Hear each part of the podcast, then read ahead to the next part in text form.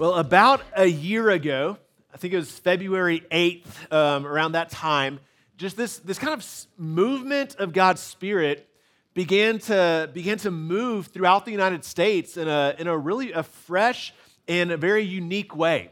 And so, over the last year, there's been so many stories of, of churches who just like they've been caught up in God's grace in a way that they haven't been caught up before. And, and we're just seeing incredible things. I would say, even at Redeemer, for, for months, there was something very special about this nine o'clock service where multiple people are saying, I don't know what it is, but there's just something something's happening in this service and we don't know what it is, but we want to be a part of it. And it was, a, it was such a, a sweet season. But a, a, church that I follow, over the last year, they just recapped what happened. And it was, it was amazing. Over the last year, they had grown, I mean, just by the thousands. And so as they were growing as a church, they were trying to do everything they could to, to like, like, what we, like, how do we not grow this fast? They were starting new service times, shifting service times. They were launching new campuses.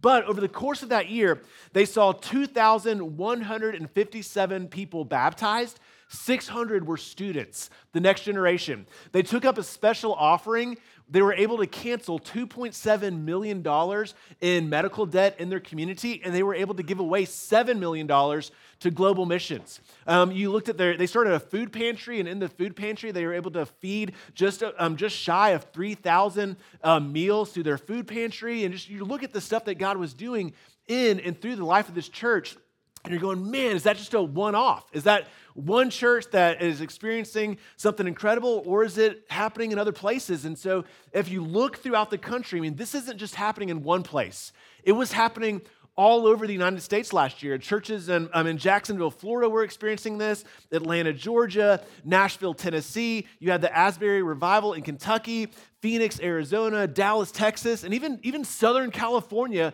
was experiencing revival. And one pastor described it like this He said, It feels like we are a kite caught in a hurricane of God's grace. A kite caught in a hurricane of God's grace. And so, what would it look like for us?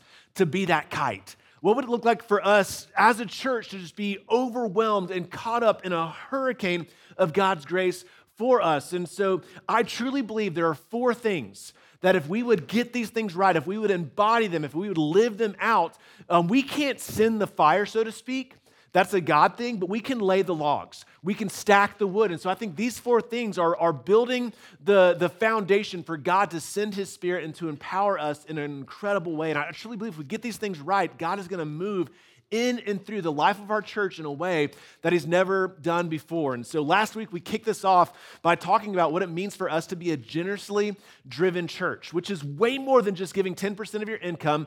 Generosity is an, a whole life mentality. It's saying everything that God has given me, I want to steward for his kingdom. Today we're going to look at what it means for us to be biblically serious Next week is missionally active, and then we will wrap up the series with, with us needing to be a spirit empowered church. And so these are not just get one right, get two right, get three right. We want to embody all four of these things to lay the foundation for God to do a work in and through us like He's never done before. All right, so today, biblically serious. And some of you already tuned out. You're like, sounds like this is the, for the nerds, right? Like this is the theologians, the people who drink coffee and wear glasses and hang out in coffee shops. Like this isn't my thing. But let, me just let me start off with this. Think about the last year or the last season. And I want you to think about what, what's one of the best books you've read. Right, over the last season of your life, think about what is one of the best books you've read. I know some of you, you read 10 books last year alone. Some of you have read one book in the last 10 years, right? Like, and like in others, you are across the board.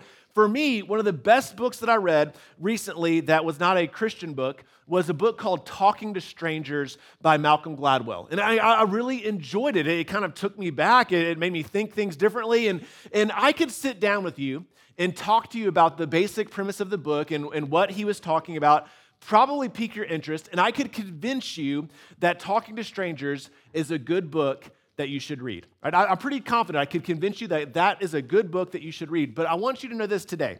Right? Today, my goal isn't to convince you.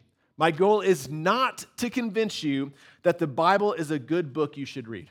Right? Because if that's the mentality you have, if you're like, it's going to read like Harry Potter, it's going to read like a, a mystery, it's going to read like a, a, great novel, if you approach the Bible in that, with that mentality, you're probably going to find yourself a little bit frustrated, a little bit overwhelmed, and a little bit confused, right? So, my goal today is not to convince you that the Bible is a good book you should read, but for you to see Scripture as God's personal invitation for you to know Him, for you to know His heart and for you to know the good life He has for you to live. So I want you to see Scripture as God's personal invitation to know the heart of God. All right, so 2 Timothy chapter 3. 2 Timothy chapter 3. Let me give you some, some quick context to 2 Timothy, real quick. All right, so if you read the, the New Testament, Luke and Paul wrote most of the New Testament, right? Luke and Paul. And Paul is this apostle that took three different missionary journeys on these missionary journeys, he started a bunch of churches. So he would go to places that there were no churches and he would build a church from the ground up. Before he would move on to start another church, one of the primary things he did was to make sure that church had good leadership in place. So he would appoint elders, he would make sure there was good leadership, and then he would set them up for success and he would go on to the next town, right? One of the churches he started was a church in a town called Ephesus, and one of the leaders he appointed to this church was a guy named Timothy. Now, Paul had appointed leaders in all these churches, but there was something special about his relationship with Timothy to the point that he saw Timothy as a spiritual son. So, Paul had no kids, but he looked at Timothy and said, You're the closest thing to a son I've ever had. So, he writes two letters to Timothy to encourage him in the work that he's done First Timothy and Second Timothy. You guys are sharp, all right? Second Timothy. Now, what's, what's so unique about Second Timothy, though, is this this is the last letter Paul writes before he dies. The last letter he writes. And as you read Second Timothy, you can feel that he knows his end is near. So he knows these are some of the last words he will ever say, words specifically to the person that's closest to him as a son that he could ever have. So you better believe these words are super meaningful to him. They're still for us, but they're to Timothy, but they carry a lot of weight for Paul as they're the last things he will say to his son, right? So one of, the, one of the things that he says is when he's talking to Timothy is he says, look, there are so many teachings out there. There are so many philosophies out there. What you need to do is you need to stick to the basics, stick to the Bible. So one of the last things that Paul is going to say to his spiritual son is never move on from scripture grow deeper into it. Don't move on from Scripture. Stick to the Bible. All right, so with that being said, let's jump into chapter 3, verses 14 through 16. Starting in verse 14, he said, But as for you, continue in what you have learned and have firmly believed, knowing from whom you learned it, and how from childhood you have been acquainted with the sacred writings, which are able to make you wise for salvation through faith in Christ Jesus. Right? And so in these verses, when Paul talks about the sacred writings, he's talking about the Old Testament here. He says, You know the Old Testament, you know the Hebrew scriptures. And he says that the Hebrew scriptures were able to make one wise to salvation, which is crazy because he's, he's not talking about the New Testament yet. He's talking about the Old Testament and how everything you need to be saved by grace through faith can be found in the Hebrew Bible or in the Old Testament scriptures. And so think about it like this. Let's say that I handed this side of the room a bunch of paper. I give you guys just blank sheets of white paper and I said, All right, you guys, I want you to draw me the Mona Lisa.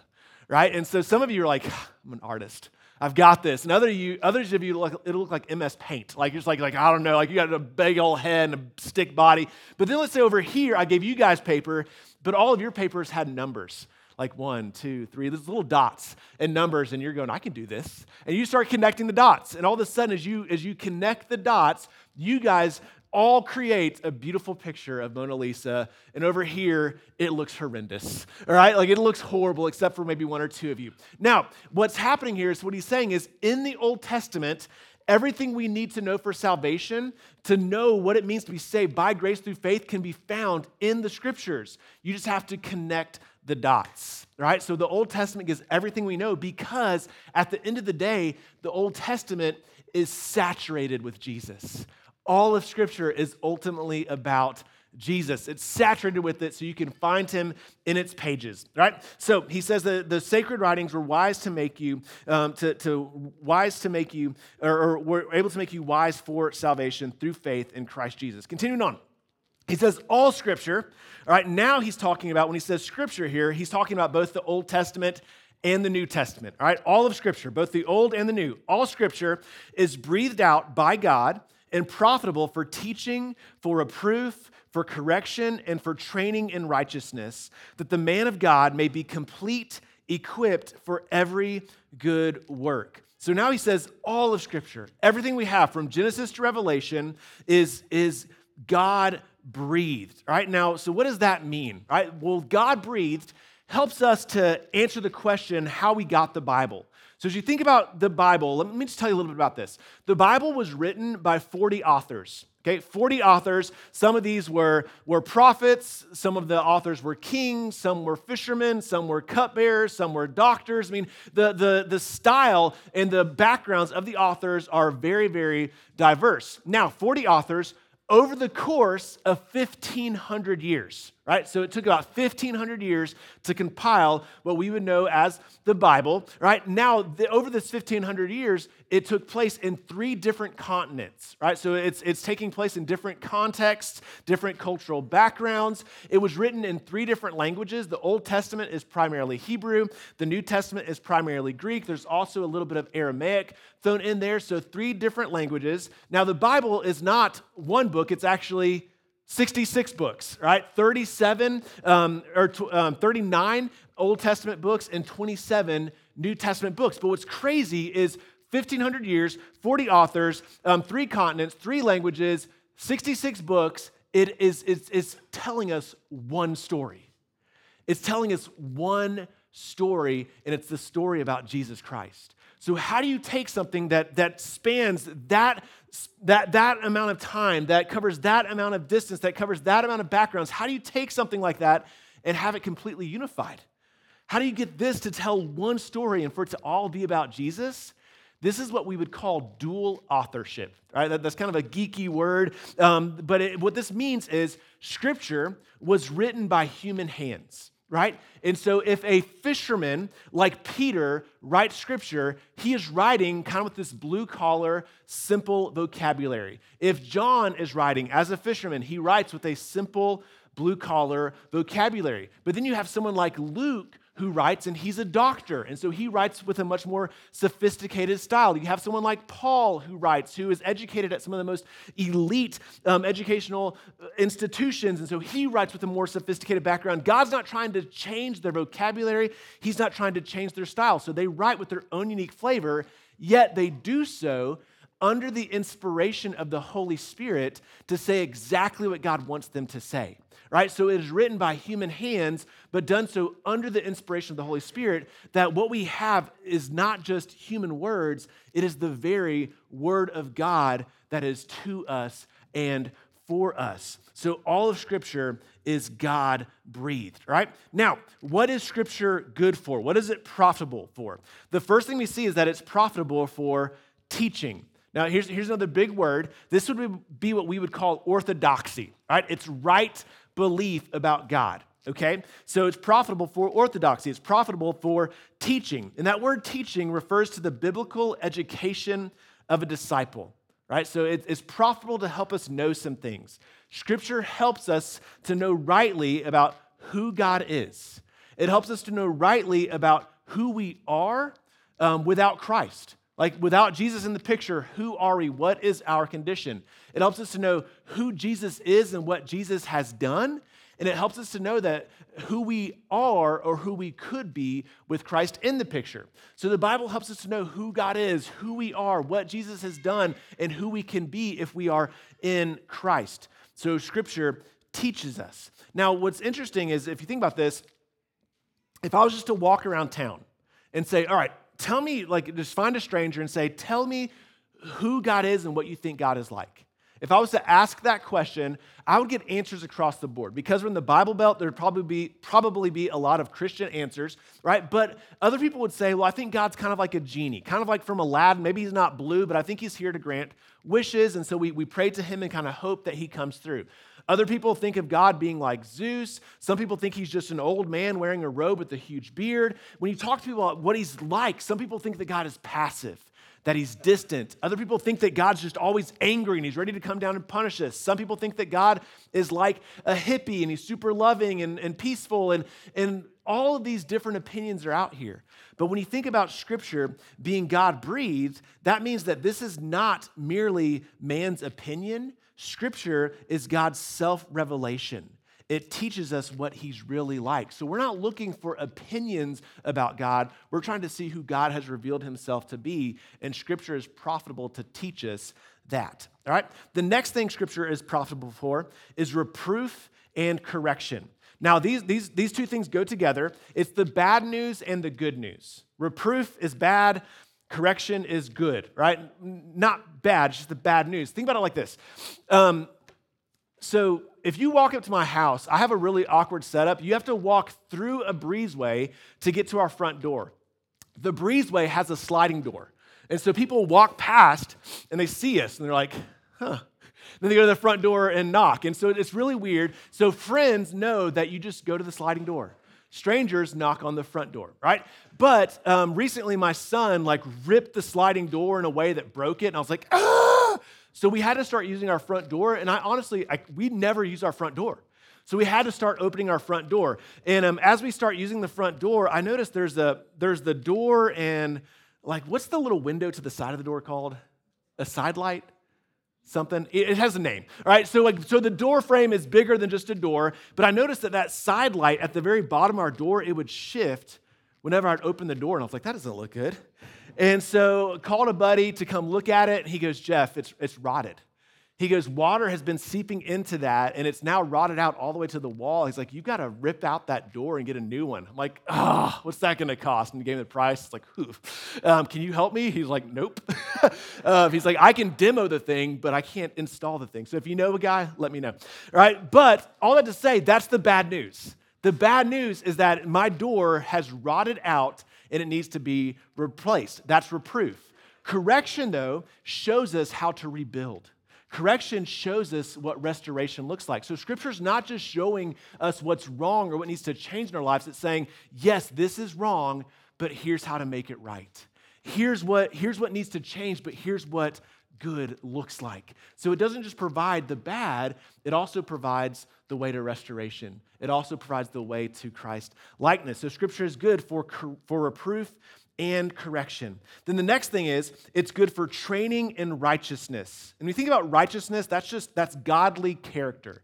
So scripture is good for training in godly character. So if teaching is orthodoxy, right belief, training is what we would call orthopraxy or right practice. So scripture teaches us how to believe rightly about who God is, and it also teaches us how to behave rightly as God's people All right? So that word training it's, it's often used for a kid being brought up, right? And so the goal of parenting is that you would create future adults. You might not believe this, but, like, but your hope in raising a kid is that one day this child will become a contributing member to society.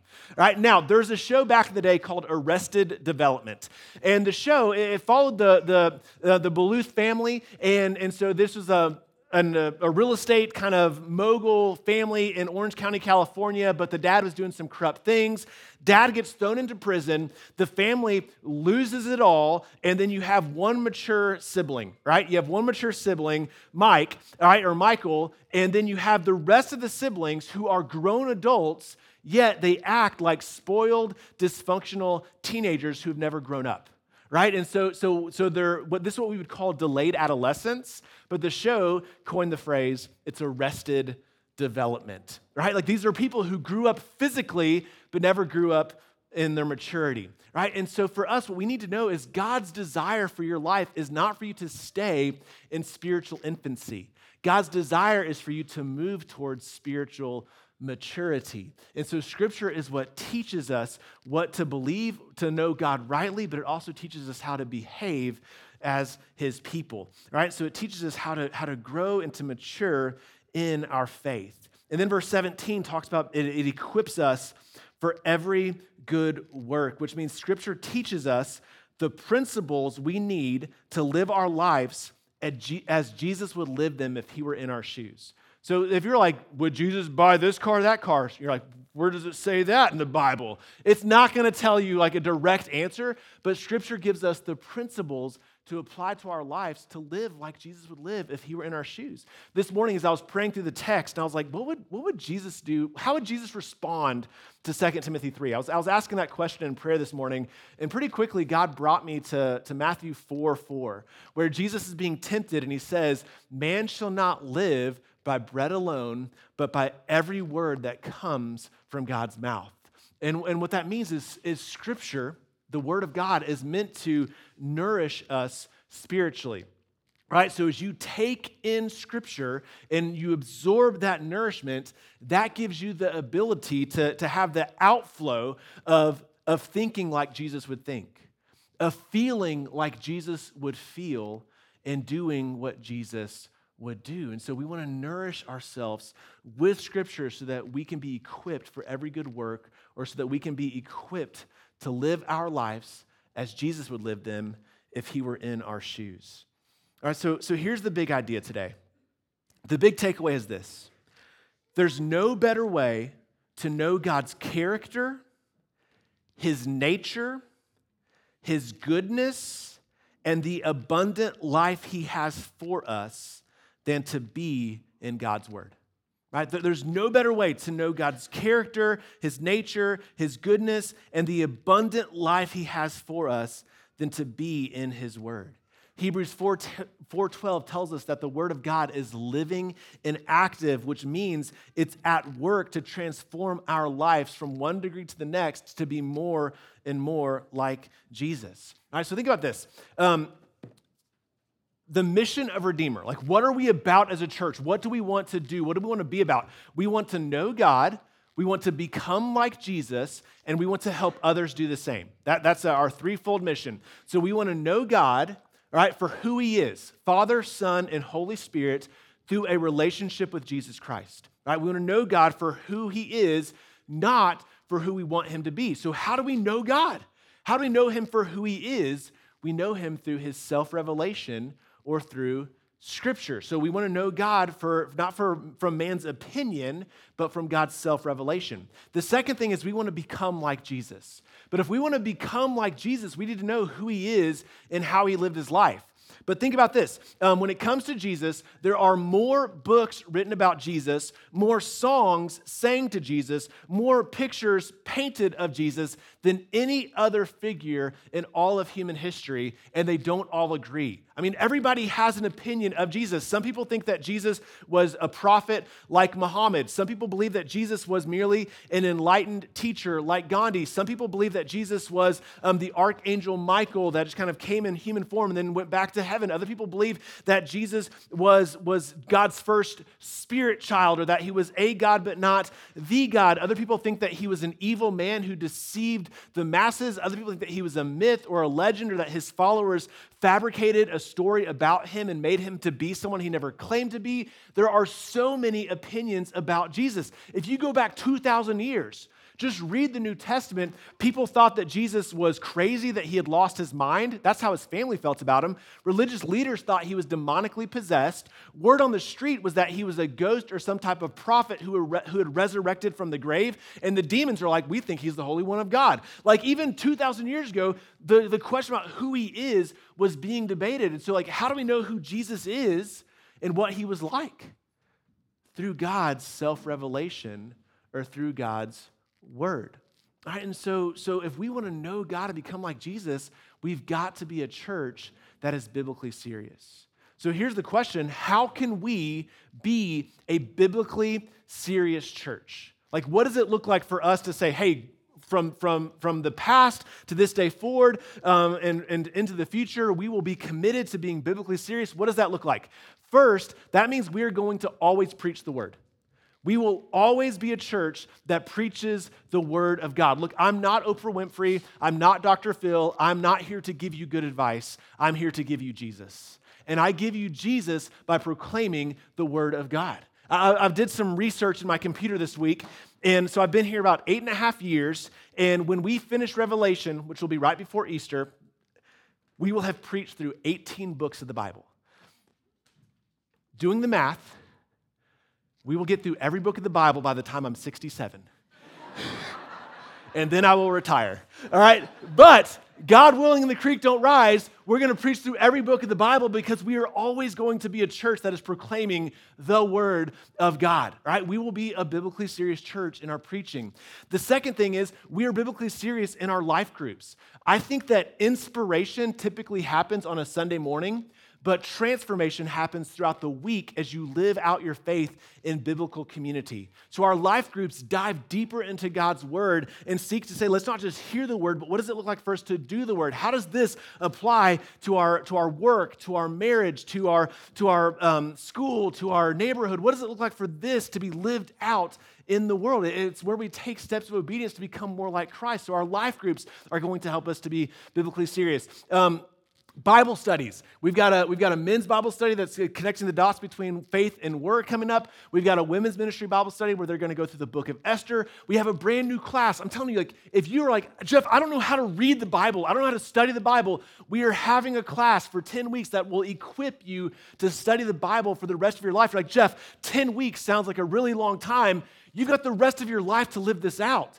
Give yourself 10 weeks to set yourself up for a lifetime of being nourished, not just by bread alone, but from every word that comes from the Father's mouth. Here, here's something else I'm excited about. Um, I'm going to do a three part series this spring. So, our mission is to know God, become like Jesus, and help others do the same. So on February 4th, I'm going to teach a class on how to study the book of Matthew. So it's not about reading um, for, quant, for, for, for quality, it's reading, reading for quantity, or um, not reading for quantity, but reading for quality. So I'm going to teach you how to approach and how to study the book of Matthew. I'm going to give you a month a month to then apply that and to study the book of Matthew. We'll follow that up, right, with another class, which is going to be like, what was Jesus like?